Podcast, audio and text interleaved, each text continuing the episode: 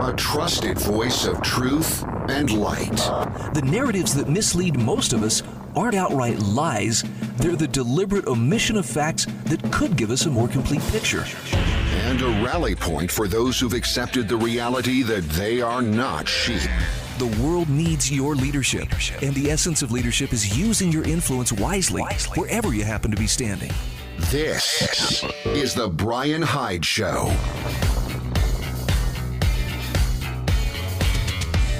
All right, here we go. Welcome to the show. I hope you are ready to engage in Wrong Think today because we got a lot to talk about here today, and I'm going to dive right in. And I'm going to point out that you don't have to be a die-hard Trump supporter to have a very healthy skepticism of the mass media and the official election narrative that they're pushing. I mean, look, I, I admit I voted for Trump this time around. I would not consider myself one of his die-hard supporters, but I the main reason I voted for the man was because of what his opponents, his most staunch opponents, were doing and what they were like and how they've conducted themselves over the last four years. I've never seen a more power hungry bunch of people in my life. Worse, power hungry and unprincipled, as in, we must do whatever it takes by any means necessary. I believe that's actually their own words. They have to find some way to remove him from power. And I'm going to just tell you flat up I don't think that Donald Trump holds the key to solving all of America's problems. There are some things that he's actually been very good on. There are other things where I'm like, yeah, he's he's part of the problem too. But the main strength of why I would cast my vote for a guy like Donald Trump is he's not them. Because the them I'm looking at are uh, they're a scary bunch lusting after power, lusting to, to, dominate and to punish, you know, those who don't see things the way they do. I mean, I've heard people say, look, Trump is an example of the worst that politics has to offer. In some ways, that may be true. He's definitely a mirror of what Americans are willing to tolerate in terms of, of a candidate. This is why I couldn't vote for him in 2016. But the flip side of that coin is his opposition is hardly an example of the best that American politics has to offer of men and wisdom, men and women rather of wisdom and goodness and honesty. Nope, not even close. In fact, if anything, they are um, angry, reality uh, impaired power mongers and power seekers. That's a scary bunch. I mean, they're they're openly right now because they think this thing's in the bag. You know, they they refer to President-elect Biden over and over again. Um, the the contest has not ended yet. Things may look favorable for Biden, but the electors haven't cast their votes. The questions behind some of the uh, irregularities or potential uh, inconsistencies in the vote tabulating have not yet been resolved but they're just full steam ahead, full steam ahead. If we say it enough, if we say it loudly and audaciously enough, you have to believe it. And maybe it would be more believable if I wasn't looking back over the last four and a half years and seeing that uh, this has been their goal all along. They couldn't believe he got elected in the first place. They couldn't believe that Trump could actually be elected to office. And instead of you know, sucking it up and embracing reality and saying, okay, he's not our guy, but, uh, you know, we're going to work towards a better solution or a better opportunity four years from now. They just tried to tear him down over and over and over again. He's worse than Hitler. He's literally Hitler. And this is not just the political class, this is the media, which has become a lapdog rather than a watchdog, as it once was or at least once was considered to be an essential watchdog for the liberties of the people. So, I know that's a long build up to uh, to jump in here, but my point is people who are questioning the outcome of this election, which is still very much in doubt, are not dead enders. They're not the equivalent of Saddam Hussein's Ba'athist party that, you know, held on to the bitter end after he was, uh, you know, violently overthrown back in 2003. They include a lot of people like myself who don't really have a dog in the fight, except for I, am not ready to concede that uh, we've we've become another banana republic. We've become, you know, a kinder version of North Korea. Sure, everybody votes, but they can only vote, you know, for the dear leader. I'm not ready to go there, and I'm not ready to stop asking questions and being a voice of dissent. Now, speaking of voices of dissent, Jay Valentine is becoming one of the most compelling voices of dissent on this uh, official election narrative. And I don't know that what he's saying is absolutely, you know, this is this is how it's going to suss out, but he has a take that's worth considering. If, if for no other reason, it's uh, it's different. It seems to be pretty well thought out. Time will tell. For what it's worth, though, he says Trump wins this thing bigly. And before I dive into his uh, his latest column, um, I just want to reiterate something I shared with you yesterday on the show. That may be good from one standpoint from the standpoint of well the powers that be and the media the the people who are lying and who think that you can discard all morality you can you can take Machiavelli's playbook and just simply ask what's going to work as opposed to what is right and what is wrong. I think they're uh, I think they're they're really thinking they can pull this off if they just lie to us hard enough and long enough and not convince us so much as just wear us down to where we're finally like, okay, okay, okay, uncle. We've been psychologically abused by the by the media for quite some time. It started well before Trump, but definitely over this last four years. And so when uh, when Jay Valentine, among others, says, "Hey, it's it's possible Trump is going to win this thing," um, I think he may be right. And listen to the case that he makes here. But also understand there's there is a corresponding danger that comes with that.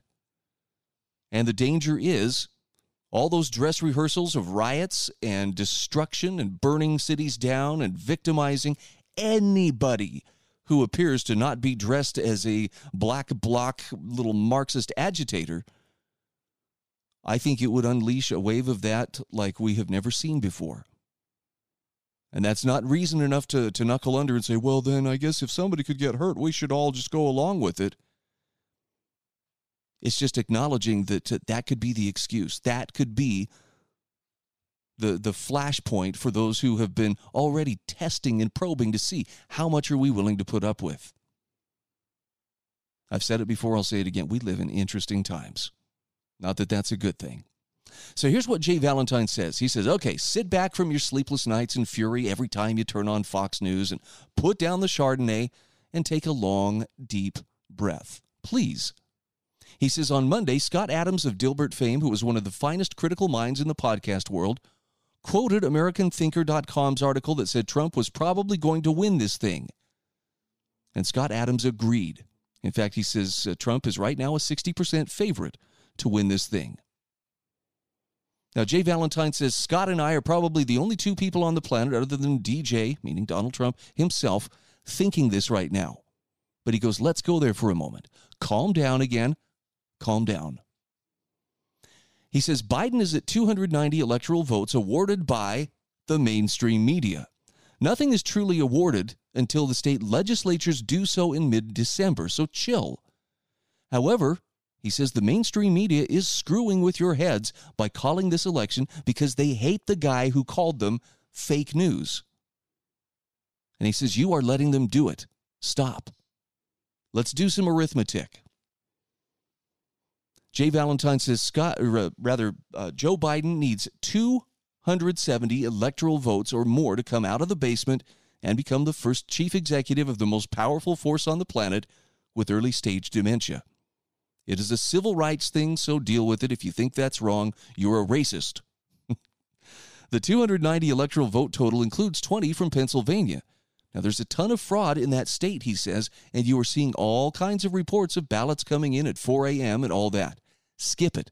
That does not matter. He says, focus people on the Justice Alito Supreme Court order.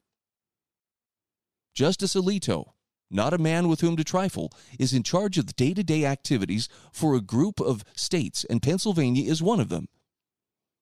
And the justice told Pennsylvania to segregate any vote that came in after 8 p.m. on election night. Now, you'll recall DJ was winning bigly at that point. We're going to come back to this in just a moment, but he makes a pretty strong case for why it may not be the fait accompli that the media would like us to believe it is.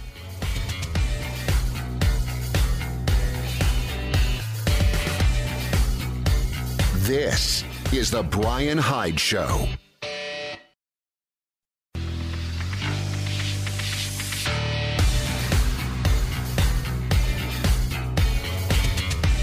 This is The Bryan Hyde Show. All right, welcome back to the show. Sharing with you a column from Jay Valentine. This is from AmericanThinker.com. And this is where he lays out the case that no, Trump not only could still win this thing, but he could win it bigly. And I'm not going to say that this is all verified, written in stone information, therefore it is gospel truth and you are duty bound to believe it. it this is just an alternate viewpoint that I think bears some contemplation. It seems feasible. So that's why I that's why I found it interesting enough to share with you. I'm not telling you this is how it's all going to shake out. This is just plausible. But he says we got to do some arithmetic first and so first and foremost, remember Biden needs 270 electoral votes or more but that 290 electoral vote total awarded him by the mainstream media includes 20 electoral votes from Pennsylvania. And as Jay Valentine points out, there's a ton of fraud in that state, and you're seeing all kinds of reports of ballots coming in at 4 a.m. and all of that. But he says, skip it. That doesn't matter. Focus instead on the Justice Alito Supreme Court order because Justice Alito told Pennsylvania to segregate any vote that came in after 8 p.m. on election night. That's when polls officially closed. Now, you remember at that time, DJ, meaning Donald Trump, was winning bigly. Well, around midnight Texas time, the Pennsylvania vote counters stopped counting. And then truckloads of new ballots came in, reportedly voting for Biden and no other candidate for any lower office. Now, the point here, according to Jay Valentine, is the Supreme Court ruled, sort of, in this case already. They said with four justices led by Justice Alito that only the Pennsylvania legislature can make or modify voting rules. Read the opinions, says Jay Valentine. This thing is not going to go to Biden. It is black and white in the United States Constitution, a dusty document tourists see in the National Archives in D.C. Well, the Pennsylvania legislature did not allow such voting changes. The Pennsylvania Supreme Court, a quite partisan body, did. Remember, they're not the ones who get to to make the rules concerning voting or modifying voting rules. And the grown-ups at the US Supreme Court said that is judicial overreach. This isn't a good thing for Biden. He then says this week, Justice Alito again said all votes coming in after 8 p.m. on election night need to be segregated. That is what's called a federal court order. That's no parking ticket. Now, the leftists may say, well, this is a racist thing because of the word segregated. they are prone to that kind of uh, connection, yes. Maybe separated would be more politically correct. Anyway, Jay Valentine says it's pretty clear with Justice Amy Barrett on the Supreme Court those votes in Pennsylvania are getting backed right getting backed out right after Rudy Giuliani makes his case. The mainstream media know. They know this. Thus they're screwing with your heads and you're up all night eating popcorn looking for any shred of information. To which he says go to sleep. Biden is at 270, the bare minimum to get out of the basement. And you are in a frenzy, getting no sleep, ignoring the dog, worrying all night long. He says, let's start at 270. I really hate the cliche, how many paths to winning, but I have to go there. Ugh. He says there are two paths for Trump. There is one for Biden, and Biden's options slowly evaporate every time a new affidavit gets signed testifying about voter fraud. So he says, let's do the DJ paths, both of them. First, Biden is at 270 after the Supreme Court tosses Pennsylvania. Now, there are credible vote counts in five to six states where Biden's lead shrinks by the hour. If even one state falls, it's over for Joe. And instead of a presidential inauguration committee, there's a senior citizen assisted living solution. That's path one if you forgot to count. Another independent path that he says he really likes is D- DJ or Donald Trump saying, in effect, screw it. I'm going to the state legislatures in each of these states, all of which are Republican, and I'm taking my message to the people. He says Trump uses all his negatives for a positive outcome. Brash, punches down, cannot control his unseemly attacks on big media, Fox News, big tech, and rallies in every state in contention. He tweets. Thousands, perhaps tens of thousands show up you know it will be rallies beyond imagination. When you calm down and put down the Chardonnay, he says, Let me ask you, is there a state senator, state rep in a Republican chamber who will be the one to say, Well, Fox News called this election. I think Trump should concede and I vote to certify the fake election results? And he says, Before you answer, remember neither Mitt Romney nor Ben Sasse live in any of these states. So Trump goes above these geeky fraud statistics, taking out one vote at a time, and he makes a bigger pitch. Trump's pitch is that the fraudulent ballots are just a distraction. The real fraud was the collusion of Facebook, Twitter, and Google altering search results so that nobody ever heard about the Hunter laptop, the big guy Joe getting paid off from China. The real fraud was a Hillary Clinton fawning supporter named Anthony Fauci who kept giving contradictory advice on a pandemic and then blamed Trump for following his earlier advice. The ugliest fraud was the College of Pollsters, who issued fake polls day after day showing Trump could not win. And they used these as active voter suppression techniques against you. He says Trump's pitch is that America needs to stand up to a different kind of fraud the fraud of mass media manipulation. We are in George Orwell territory.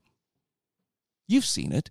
The MAGA Nation hats, the wild crowds, the automobile lines for 90 miles in Arizona, with stickers, signs, flags created organically just to show DJ support.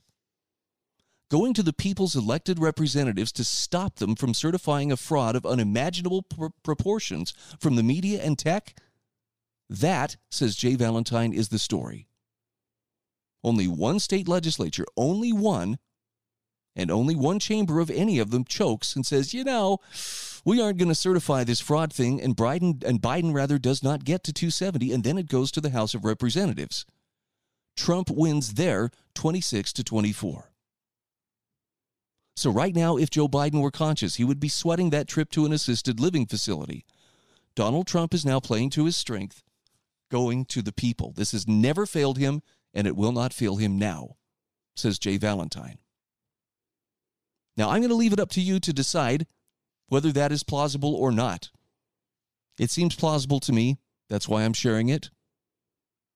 But I share it with the understanding that uh, we could see very serious uh, bloodshed if the left reacts as they are telling us and demonstrating that they are willing to react when they don't get their way. Almost feels like we're caught between a rock and a hard place in some ways, but uh, there it is. By the way, Paul Craig Roberts, former uh, assistant treasury of the secretary, has a great piece about how the media know there was vote fraud, but he asks, why do the prostitutes deny the obvious?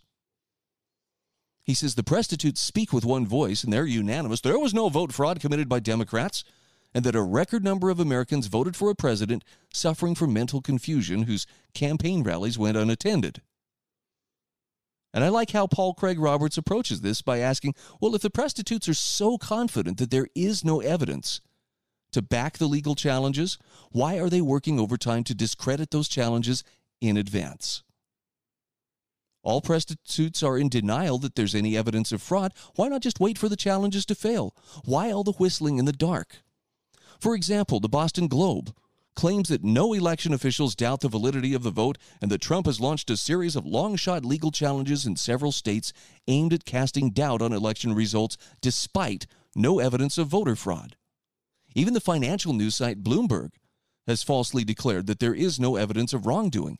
How can the media know this until the charges have been investigated? I think that's a fair question. Is fraud not a possibility? If so, why has the Secretary of State of Georgia ordered a hand recount of the presidential race? We're going to come back to this in just a few moments. Again, commentary from Paul Craig Roberts. You will find it linked in the show notes at thebryanhydeshow.com. We'll be back in just a moment.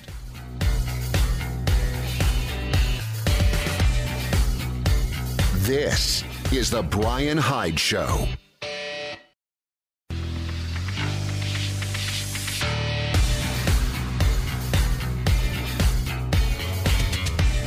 This is The Bryan Hyde Show. Okay, welcome back to the show. We still have a lot of ground to cover today, but I'm sharing with you a commentary from Paul Craig Roberts. The media know there was vote fraud, so why do they deny it? And I think that's a fair place to go. He talks about how they've done this preemptive uh, strike to try to shut down any of the questions concerning voting irregularities.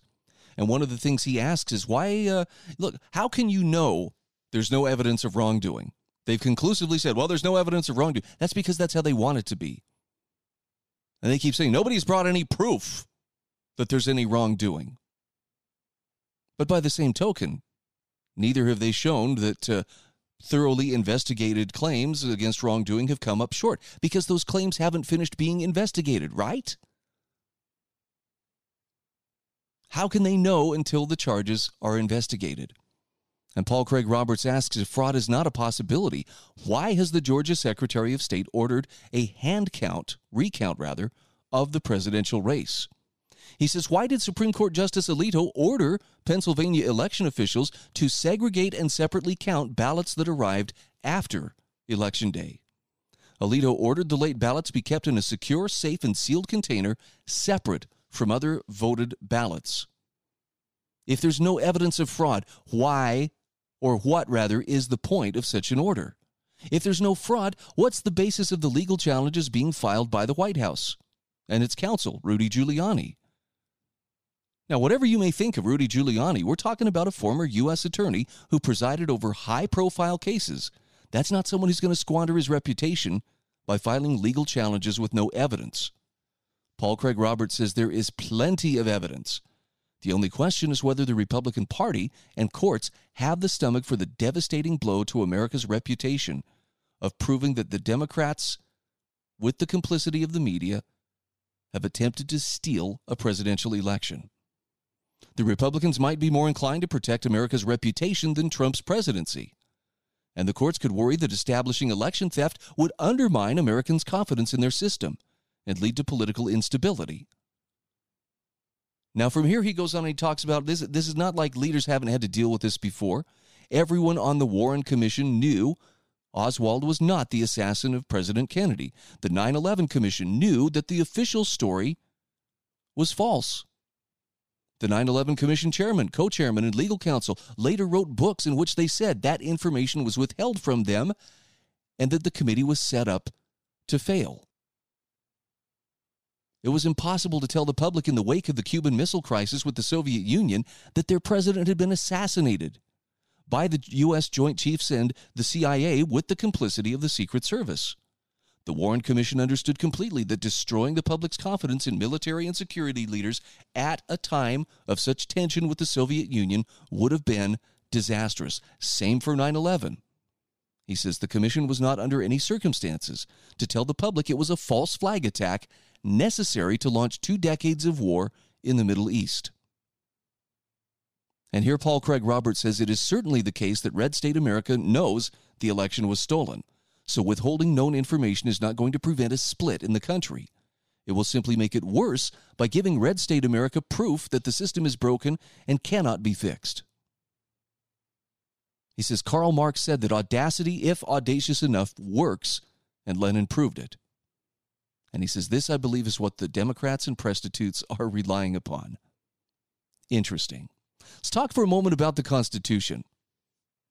Judge Andrew Napolitano, and this is not just specific to the election, but to a couple of other issues that we've seen playing out, he asks the question Do we still have a Constitution?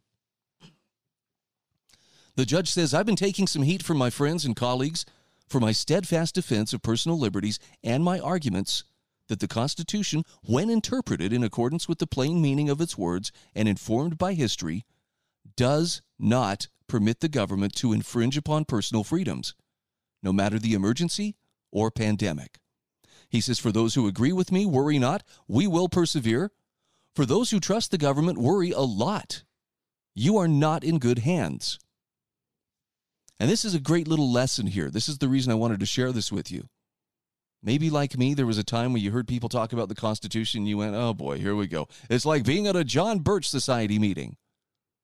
Well, I'm going to tell you, those Birchers, whatever you may think of them, are people who love this country. And they're right on most everything that I've heard from them. So the judge reminds us the purpose of the Constitution is to establish the government and to limit it.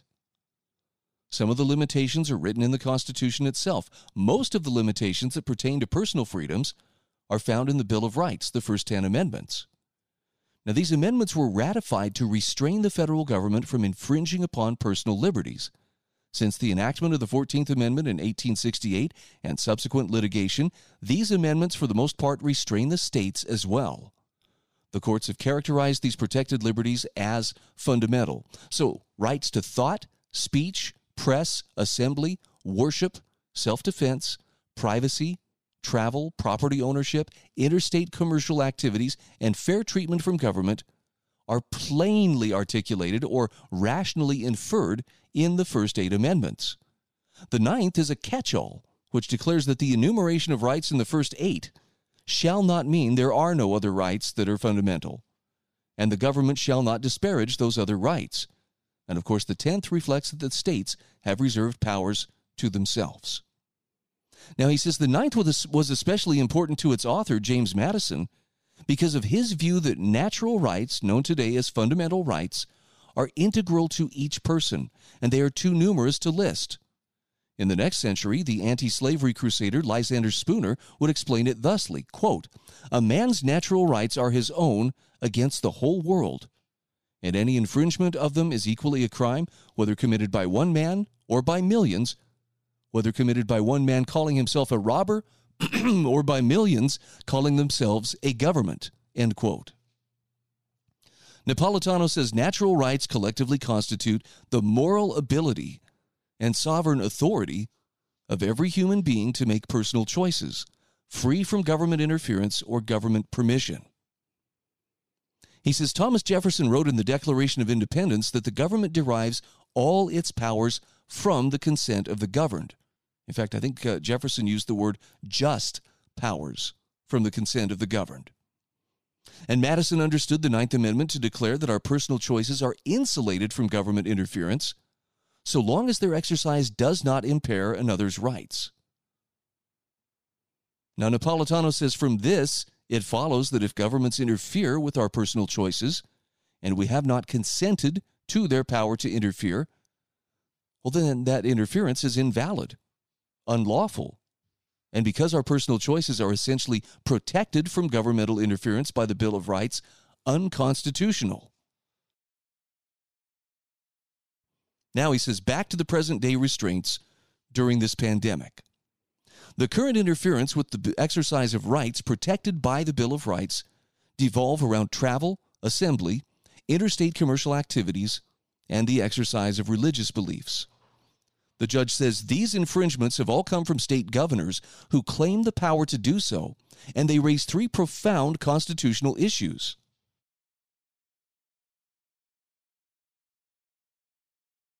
He says the first is Do governors have inherent power in an emergency to craft regulations that carry the force of law? Now, the answer is no.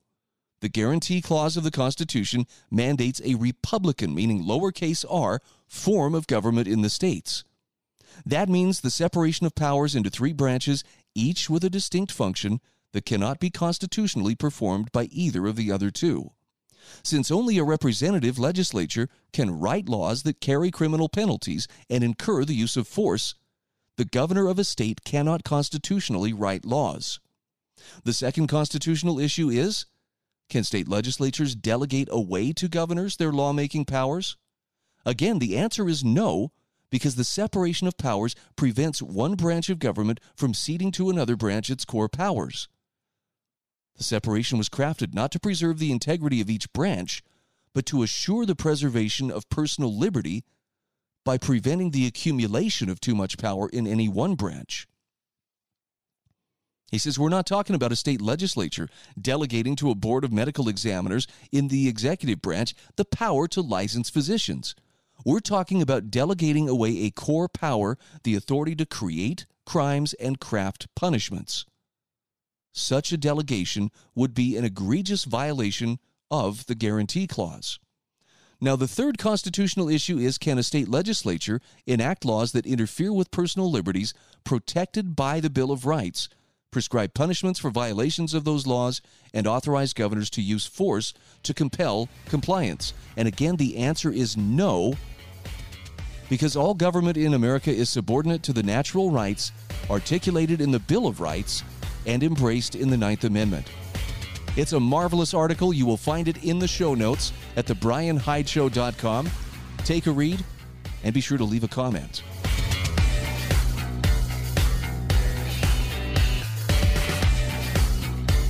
This is The Bryan Hyde Show.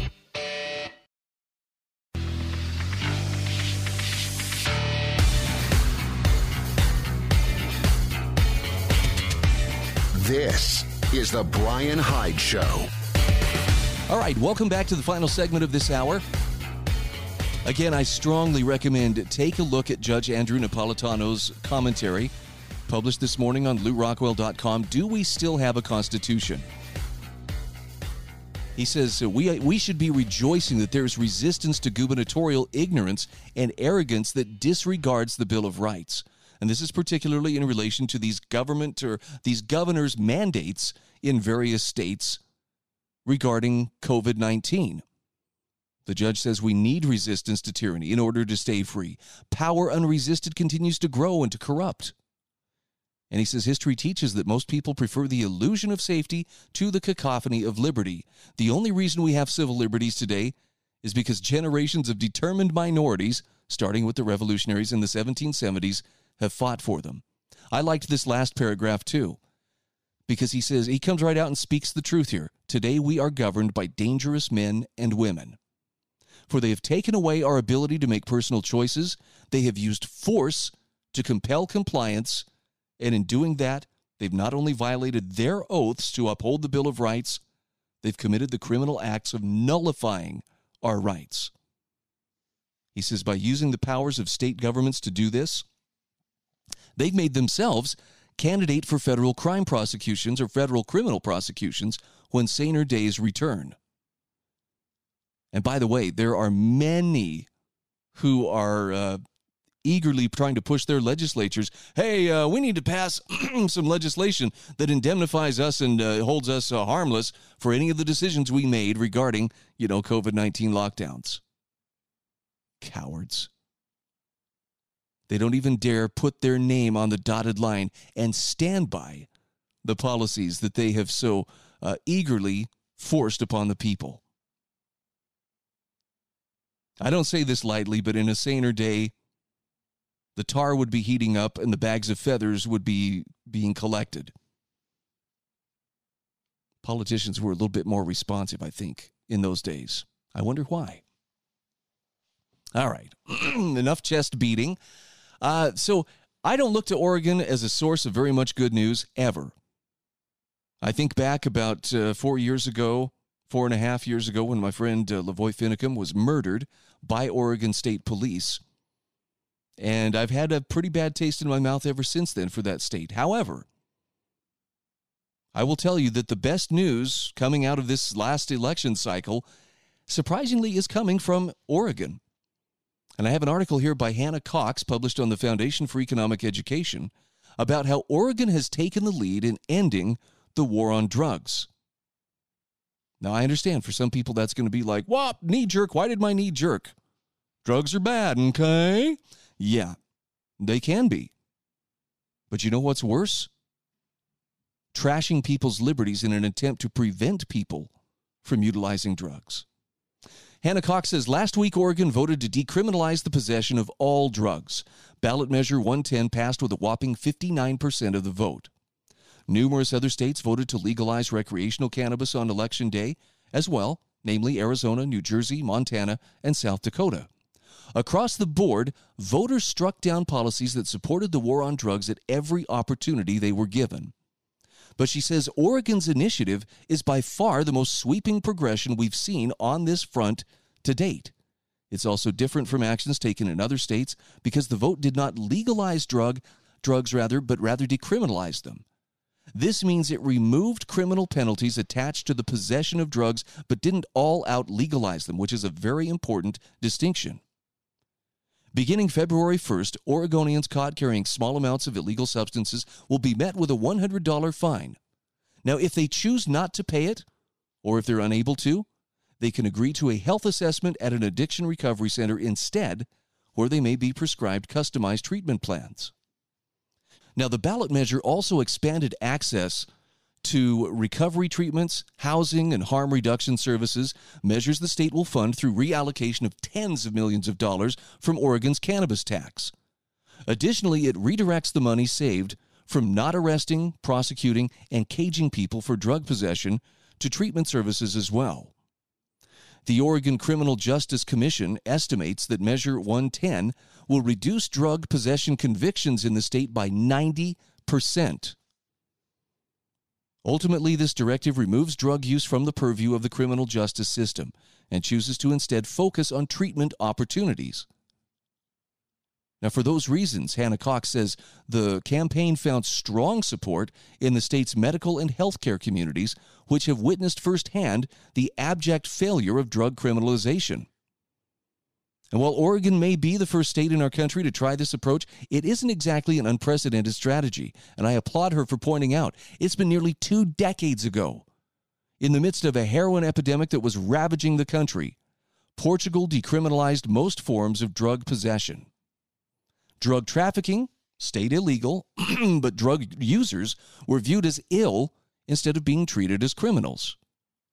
Instead of being imprisoned, she says drug users were taken before a drug court made up of psychologists, social workers, and legal experts who sought health focused solutions when they were apprehended. So we've had two decades now to look at Portugal and say, okay, how did that work? And I remember when this came about. I remember watching the naysayers. Well, you just watch. They're going to see the worst thing ever happen. Well, here's what actually happened. The data shows it was an overwhelming success. Arrest rates for drug related offenses have dropped by 60% since 2001. While the number of people enrolled in treatment programs went up a reciprocal amount too. Portugal's drug overdose death rate has plummeted. HIV infections fell from 1,575 cases in 2000 to only 78 cases in 2013. Meanwhile, Portugal's drug usage rate has remained lower than the average use rates in Europe and drastically lower than those found in the U.S.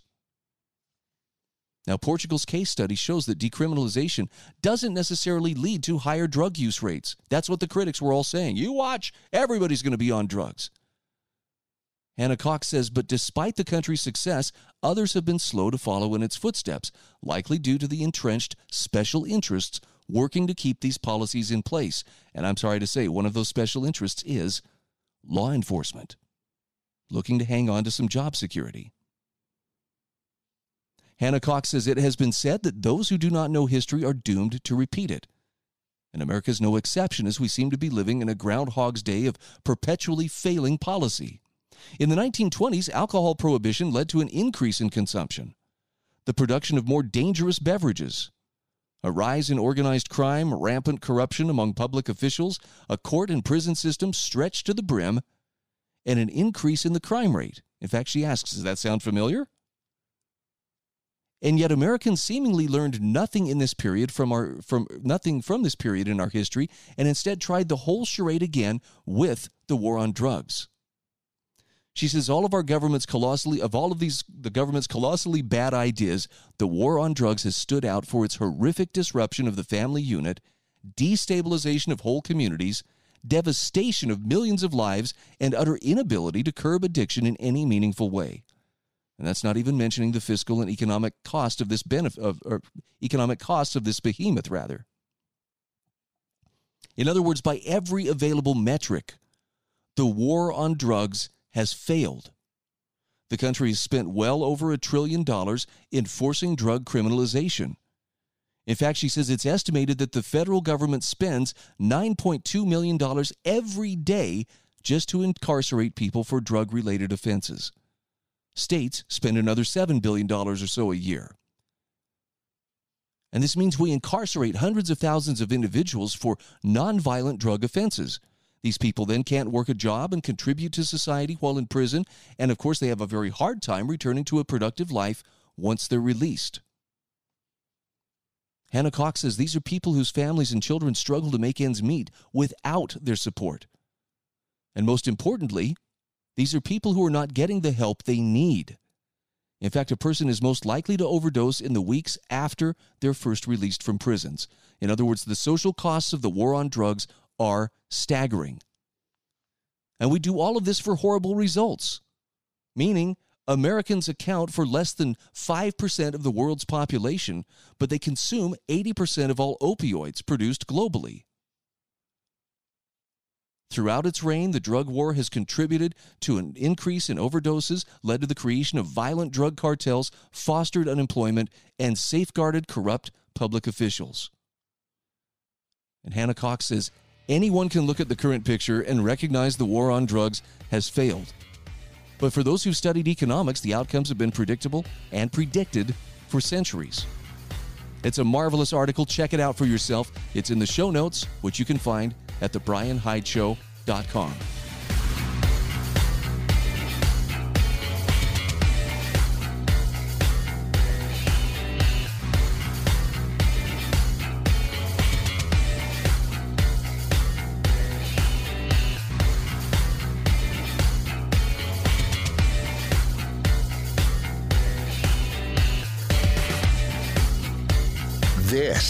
is The Bryan Hyde Show.